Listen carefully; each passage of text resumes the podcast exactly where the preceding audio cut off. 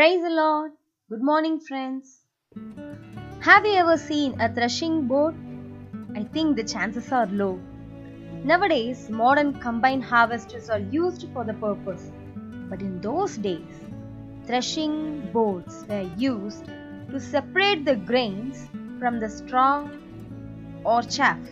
In the book of Isaiah, chapter 41, verse 15, the Lord says, Behold, I will make you into a new threshing sledge with sharp teeth.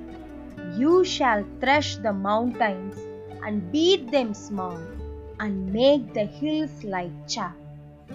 Friends, the Lord wants to make you into a threshing sledge.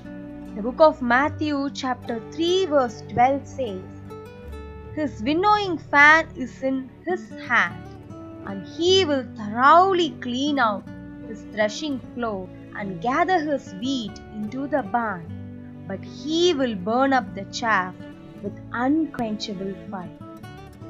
Friends, you will be used by him for gathering his people to him, as said in Matthew chapter 9, verses 37 and 38. Then he said to his disciples, The harvest truly is plentiful, but the laborers are few.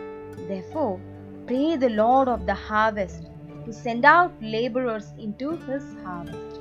My dear friends, the Lord is going to use each and every one of you to build his kingdom. You may feel like meeky or weak, but in the last days, the Lord will fill you up with the powerful Holy Spirit and will make you witnesses to him in Jerusalem and in all Judea and Samaria and to the end of the earth, as said in Acts chapter 1, verse 8. What is more special is that you will thresh the mountains and make them small.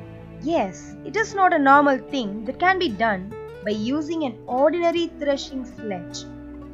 But the Lord will use you to fulfill His purpose in great nations and kingdoms which seem like mountains and hills.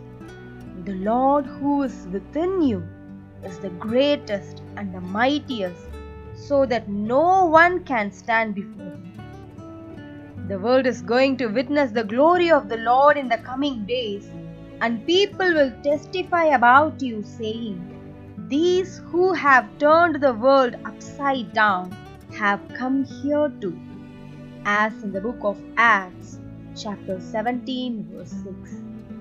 My dear friends, be prepared to build the kingdom of Jesus Christ. Have a blessed day.